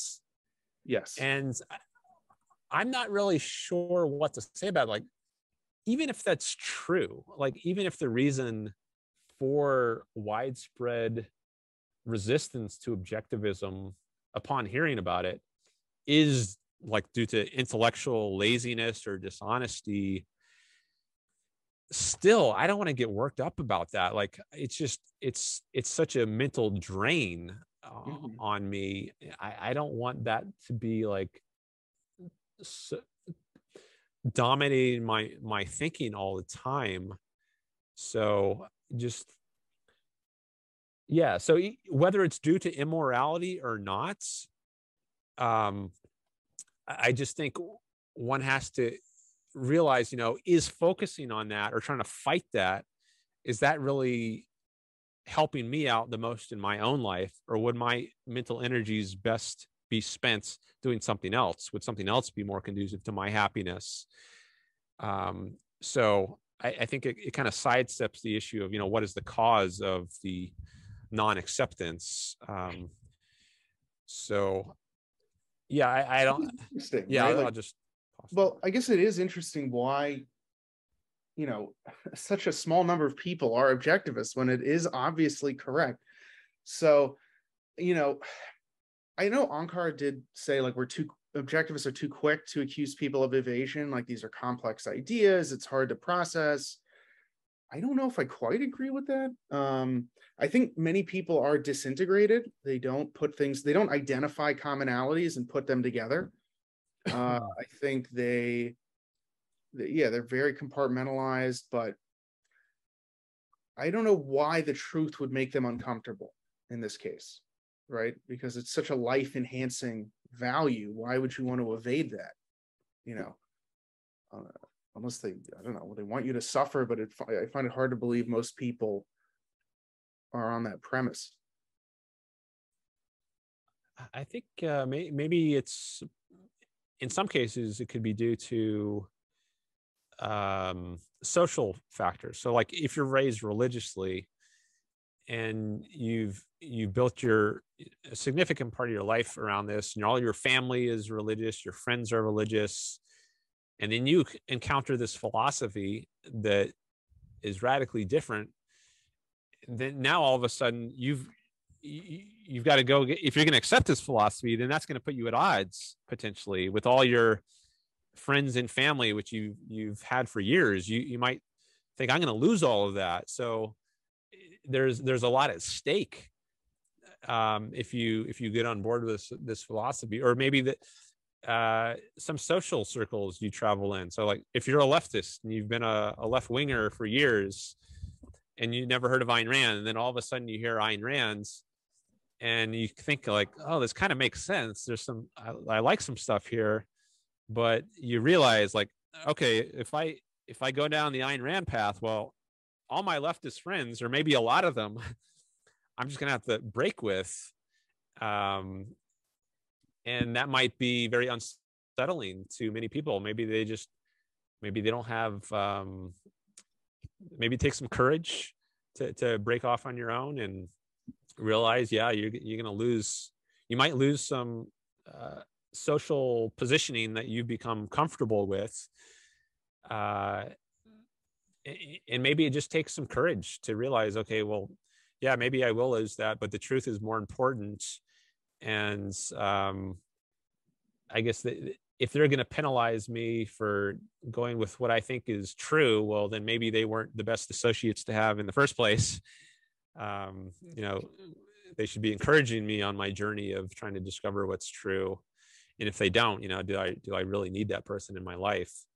But all this thinking you know it takes free will it, it doesn't happen automatically and some people might just choose not to do it they might just cave into the the fear of the social repercussions uh, that would uh, occur if they uh, did accept Ayn Rand wholeheartedly, or, or or if they did even look into it. Maybe they're afraid even to look into it because they know if they do, it would be so compelling. I had a guy actually. Um, what was his name? Uh, one of the persons I debated. Uh, last username. He mm-hmm. said, you know, why why should if someone knows that I'm not going to be able to steal if I read Atlas Shrugged because it's just going to make so blazingly clear to me that this is an immoral thing to do, then maybe I'm just not going to read that book because you know if I read it, then I would have to evade it and feel guilty about evading it. So I'm just going to stick my head in the sand and never look into it. so maybe there's some of that going on um, as well. well. Well, like academics aren't they're not shoplifting you know they um i think they have this complexity worship a lot of their self-image is around being complex that um you know reality is unknowable it's so nuanced and and Ayn Rand lays it out very simply and obviously clearly corresponding with reality and it makes them uncomfortable because they build a career out of being wrong out of complexity worship um, they think to be sophisticated to be a serious thinker means you don't have answers right? That every you know everything is overly nuanced and subjective and then Ayn Rand's showing you that that is not the case. Um, they, it just makes them very anxious and uncomfortable. Yeah that's a common uh, criticism that people trying to make. I think it, in academia but also outside of academia. I, have seen it on youtube um, people say well your view is just so black and white. Reality is more complex than that. There's shades of gray gray here. Um, so, so yeah there is that sort of thing. I think what, what's maybe what's uh, another way to look at that is that Ayn Rand thinks in essentials. So she re- reduces things down to their uh, their their essence, their their core fundamental premises, in mm-hmm. bringing those things to light. And that I think that's unsettling to some people because she she makes very clear what what the what the core of um, some of the views she's she's arguing against is. Um, like the, the issue of force often comes up in my discussions like on facebook i'll make a comment like uh, medicare should be abolished because it's wrong to force people or it's wrong to coerce people um, and uh, often when i bring up a term like coercion or force it seems like the person i'm having a discussion with will try to run away with run away from that and um, not face it head on it, it, it's not common that someone will say yeah i'm in favor of forcing people rather they'll they'll talk about oh I, I just I don't think it's fair that you know some people should have more than others. Um, we're all in this together, and then I'll try to bring it back to force. So, so you think we should coerce people? Mm-hmm. Well, what I'm saying is, and they'll they'll try to reformulate it in some way. So what what I think Ayn Rand is very good at is is spotlighting the essentials um, and uh, I think that feeds into this sort of black and white sort of uh, charge that uh, you sometimes hear uh, made against Rand is that she's she's making the essentials clear, and maybe they just want to dissolve into some kind of foggy um, space where they don't have to confront what they're actually saying. Um, so, yeah, that, that's a common thing, and maybe maybe there's also an element of fear there. Um, tying back into what I was saying as to, to uh, you know reasons people might not want to embrace Ayn Rand. There's just this, um, and also there, there's the social aspect of academics. Uh, um, like they might feel they have to like they can't go if you've been publishing papers as a professor for decades and then you encounter Ayn Rand who has a radically different approach then you might feel your career is in jeopardy if you like you're not going to be able to publish anymore or make a living. But i think at that stage they might be just like so far steeped in an alien kind of way of thinking that it, it's not that they think Ayn Rand is right, but they're just scared to look into it. It's just that maybe their way of thinking is is so one might say warped yeah. um that they they just can't grasp it.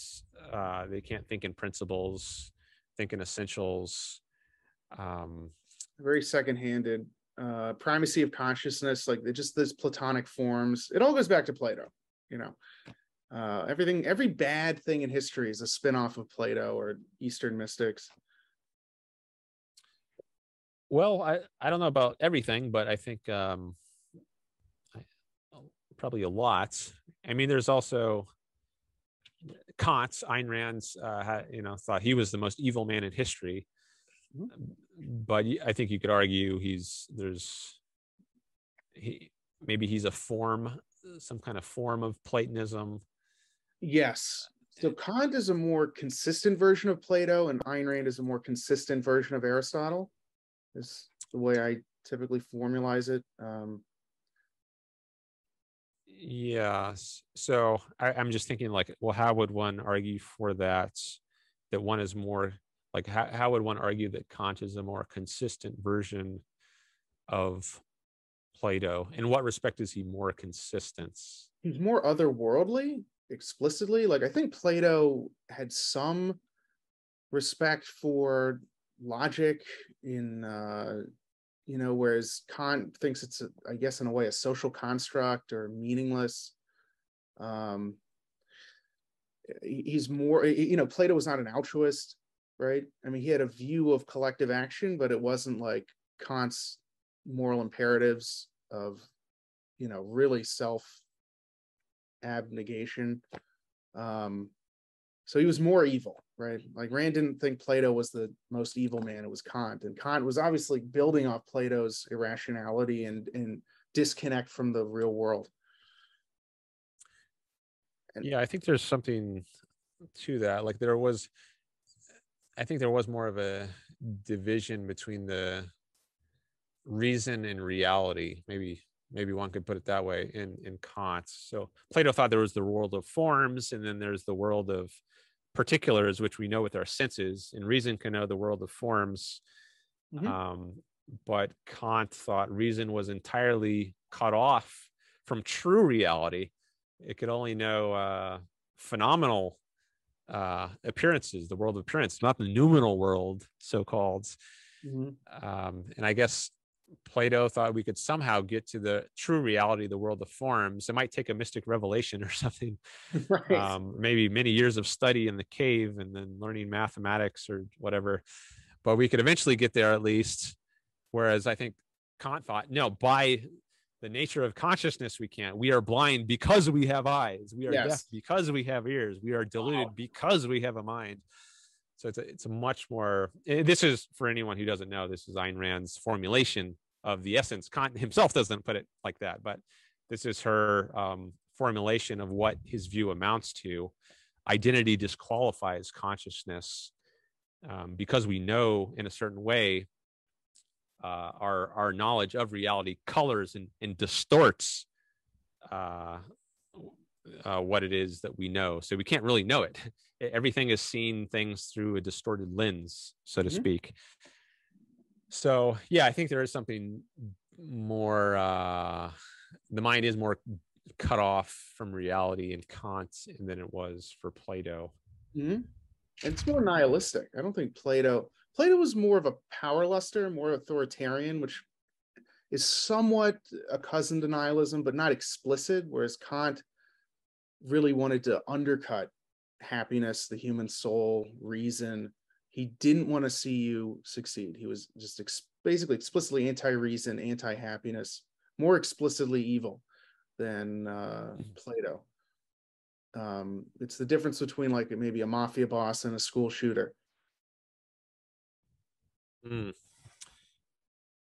Uh, so, Plato thought, I mean, you could interpret him as a, I, I'm no Plato scholar, I'm not a Kant scholar either, but um, from from what I have learned about them, Plato, I think one could argue, is a kind of egoist in that he thought that. So he, in the Republic, he argues that there are different classes of people. There's the philosopher kings at the top who uh, ultimately call the shots and then there's the warrior class the guardians and then there's the the um the people who are like the tradesmen the the people who are in the market concerned with the grubby material world.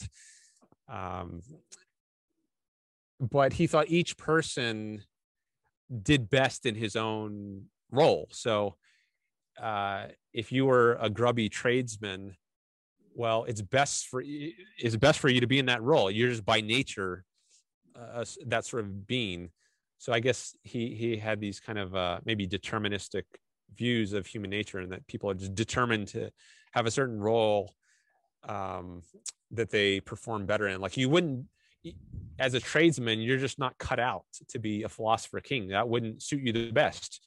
You, mm-hmm. or like if you're the worker bee you're not going to be the best in, as the queen mother right? you're just not cut out for that by your nature so it's it's in your own interest to play the worker bee role or to play the guardian role or to play the philosopher king so you might interpret him as a kind of egoist while at the same time um, i think there's some some element of collectivism mm-hmm. but but with with kant i i think uh like there's if you're doing what's best for yourself and there's nothing moral about that like it's something is only moral uh, if you're doing your duty because it's your duty not mm-hmm. because mm-hmm. it somehow benefits you but just because you are doing your duty you know where does this duty come from maybe the noumenal world um, but yeah it's not that it's in your interest in that um, that's why you should do it but just because it's your duty whereas i guess plato would say well it's in your interest to play a certain role in society.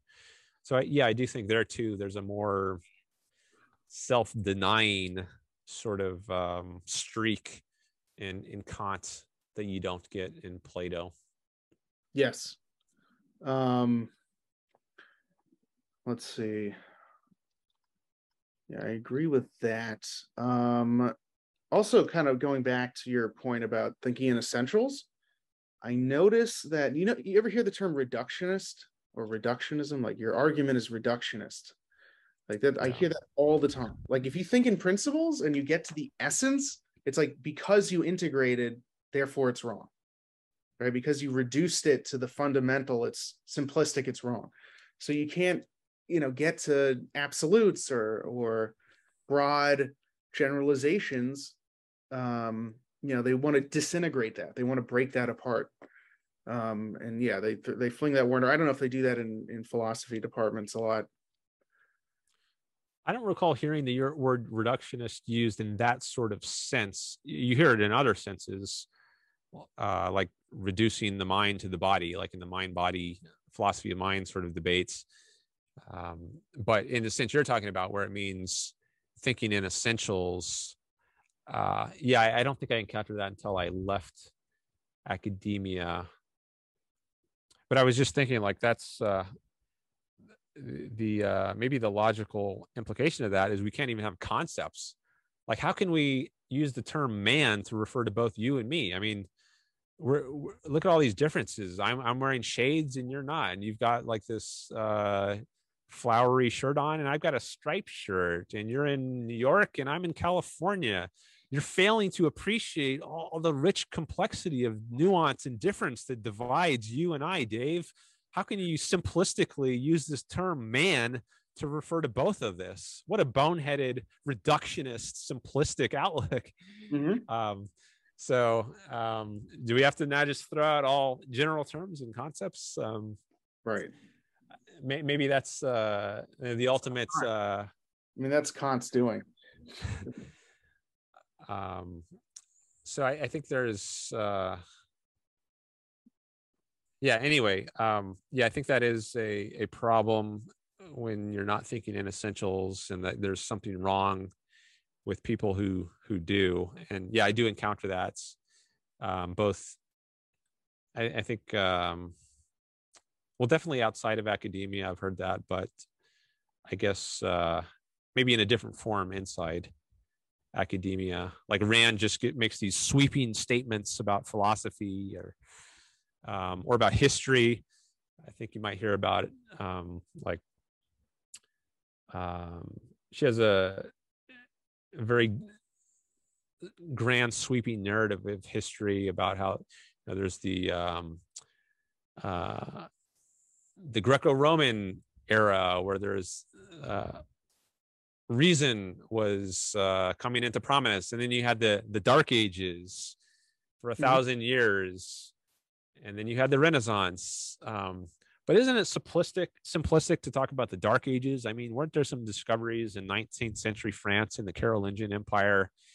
um, so uh, yeah, I think that that's sort of uh,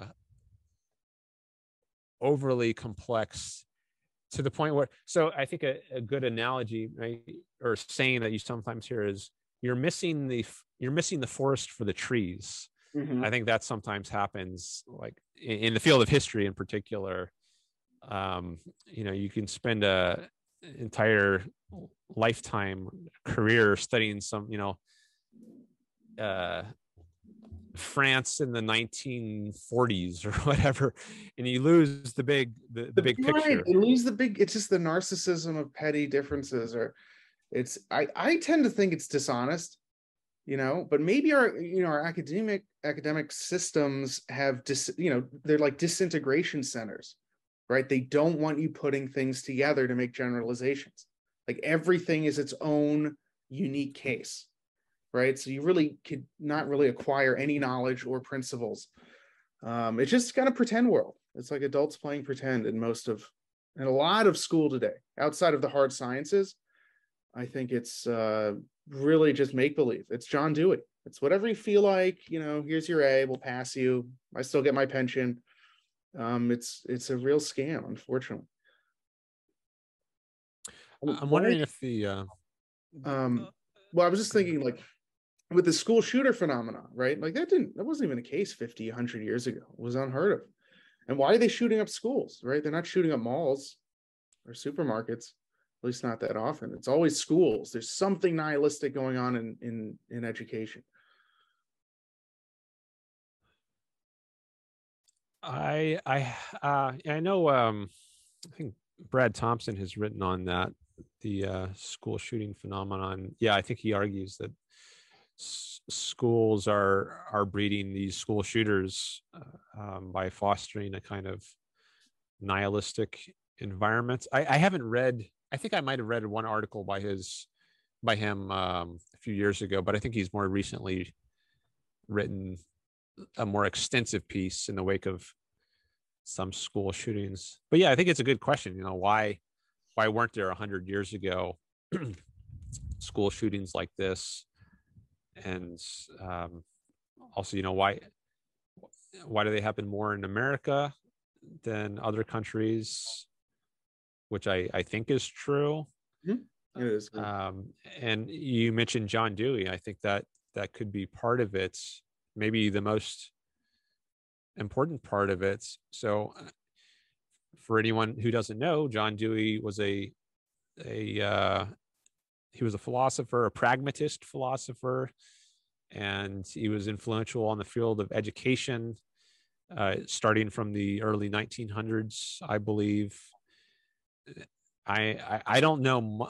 I can't say a whole lot about John Dewey. I haven't read him firsthand. I've, um, but I, I think uh, I guess as a um, pragmatist i part i think part of what it is to be a pragmatist is to throw out um, broad principles and just deal with very isolated narrow uh, things that come up in the moments. Uh, it's so it's like a a concrete bound you might say sort of approach um, as opposed to a principled approach. So well well there you go. So if you're if you're leading philosopher of education in the United States is a pragmatist, and if pragmatism means throwing out broad principles and just dealing with narrow cases in the moment as they come up by the seat of your pants, um, well, I guess that could explain some of the very minutia focus that we see in in academia and in this sort of um, criticism we've been talking about about Rand, where she's making these broad, sweeping statements that are lacking sufficient nuance. She she's not uh, sufficiently dealing with the concrete uh, situations that come up in the moment. She's taking too too long range, too grand a scale uh, picture. Well, that sort of attitude, I think, uh, plausibly, it comes from John Dewey. Mm-hmm. Um, who's, who's a consequence of Kant as well. Like, yeah, I mean, all these things you can always trace them back further, right? Um, and like we were saying, Kant himself maybe is a twist on Plato, which goes back thousands of years. So, mm-hmm. yeah, right. in terms of like a relatively proximate cause in in the last century or so, I think um, Dewey is probably a, a significant uh, influence there for the for the worse. Mm-hmm. But I think there there there have been some encouraging trends in education. Uh, the revival of Montessori sort of approach. Mm-hmm. There's some um, objectivists who have started schools and programs over the last decade or two that uh, I think have been growing a lot and have had a lot of success taking a different non-Deweyan approach to education, one that has an approach that has been more influenced by objectivism. Mm-hmm. That I think that's that is a a hopeful sign for the future. Yeah, it was founded by objectivists. So um yeah, I, yeah, slowly we're gonna win out. Yeah, like Guidepost Montessori School. Mm-hmm. Um, there's the uh, oh higher ground is the the I think the larger parent company of which Guidepost Montessori is one division. And then Lisa VanDamme is another example. She's had a run a very successful school in uh, Orange County, California. And she incorporates uh, uh, the philosophy of education ideas that Leonard Peikoff uh, has uh, developed.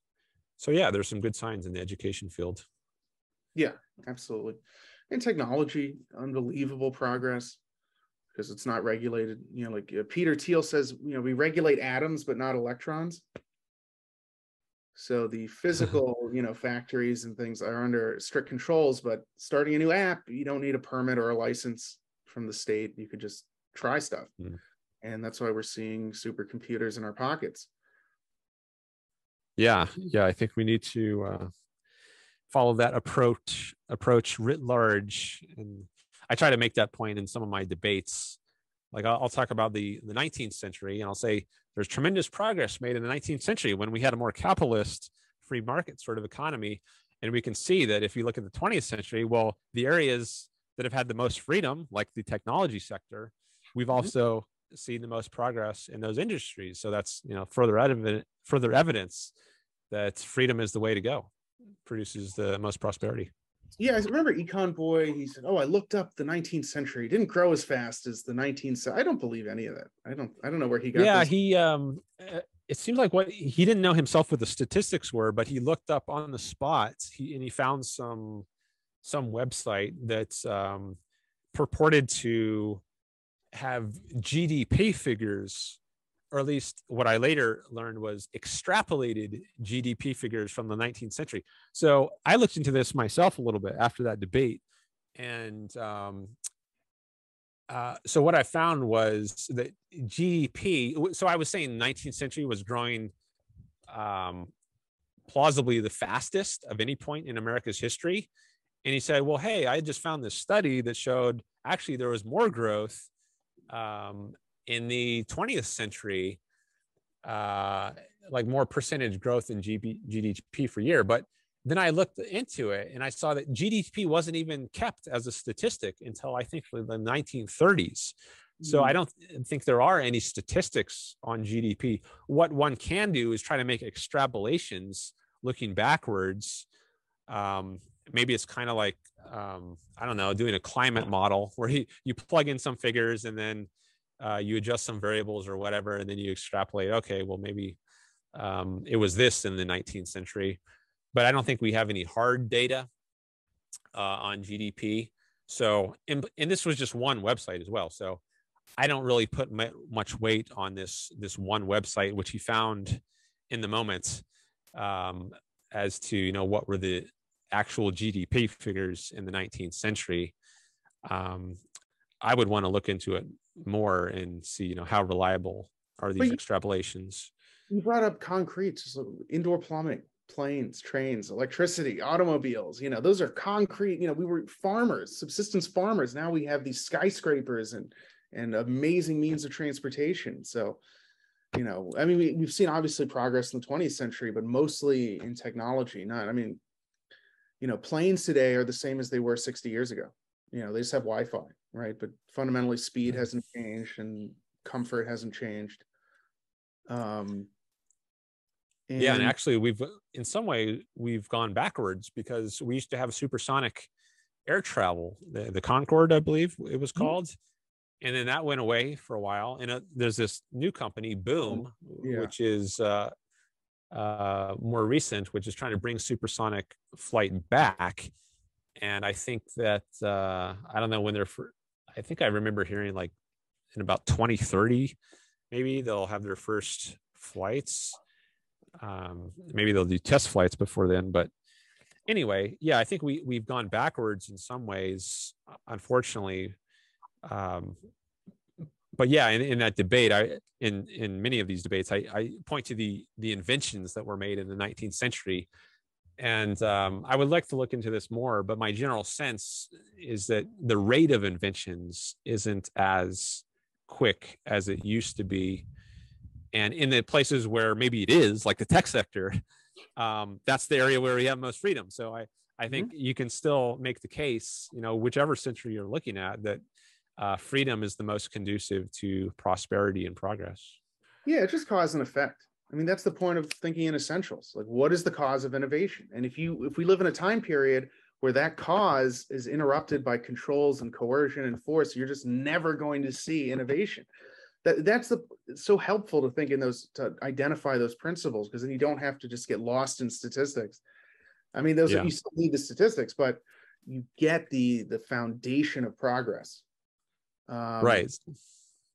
Yeah. So the, the the point that reason is man's means of survival, and that force is anti-reason and negates and paralyzes the minds. Mm-hmm. Well, th- th- there's your you know very deep philosophical explanation of why it is that when we have the most freedom in a society, we have the most uh, progress because that's the area where reason is free to function and do its uh, pr- produce, come up with new ideas and uh, make them a reality. Uh, so I I, tr- I try to do both of those things when I have these conversations is give that sort of philosophical explanation of why it is that um, we have the most progress in the areas that are the freest of coercion, but then also be able to give the concrete examples that bear that out. Mm-hmm. And um, I'm always honing both of those, trying to do better at being able to cite historical data and also um, refine the way I make the philosophical argument, so it's very polished and so forth. And that's something that I uh, I think I'll get better at with practice. But yeah, yeah I think you need both both of those. Both. Um, the way I heard it best described is, you know, obviously we survive through reason, and we use our rational faculty to organize reality to meet our needs through transforming nature. Um, but this, those are powerful, big ideas, and people have, again, there's such narrow, concrete boundedness sometimes it won't click, you know, um, with the modern culture. It will though. So you know, those arguments are excellent for sure. But so anyway, we've gone, you know, well over two hours. Um, I don't know how much time you have, but uh, kind of. I'm just looking at my battery right now because uh, I, I will need to get a power cord to plug in my my laptop if if we go too much longer, but I, am happy to keep talking if you like. Um, did you have a cutoff time where you, you had to go? Well, it's not a hard cutoff. You know, I unless you had you know some questions for me or I don't know some other. I mean, I could stay a, a bit longer. Um, but I I don't know how much. I mean, if you wanted to post a four hour video on your page or you know, I figure I, I think my my longest one is over three hours. I don't think I've had any four hours one but um, I don't particularly want to or particularly not want to. Um, I'm just uh, looking at my list here of things that we've uh, we discussed a bit beforehand to see if there's anything else I want to bring up right now. Um, okay. Yeah, I think we've um, said at least something about all of these points. So I, I don't really have anything else, which I'm like, I, uh, I have to bring up before we leave. Um, but but as I said, I if there's other things you want to talk about, I'm happy to talk more. So Well, I guess for now, I think maybe we could put a bookmark and we can Okay. always do it again. You know, it's over two Yeah. hours, pretty good. Um, are you gonna be going to Ocon this summer in Miami? I plan to. Yeah, I did get the. I already bought the ticket, the discounted ticket. So um, yeah, I plan to be in Miami. I should be. I don't know because right now it's I think it's like twenty five hundred dollars or something. I didn't get the discounted rate. They really jacked the price up. I don't know. I might just go hang out in the lobby because I have some friends who live nearby. Um, Uh huh. That's another thing. Florida, the freest state in the country. You see everyone moving there. Yeah, it does seem like maybe it's the. Uh, well, Texas, Austin, and then Florida seem to be the most popular defini- uh, destinations that I. I- I think of uh, places I've heard about objectivists moving to. The two freest Uh, states.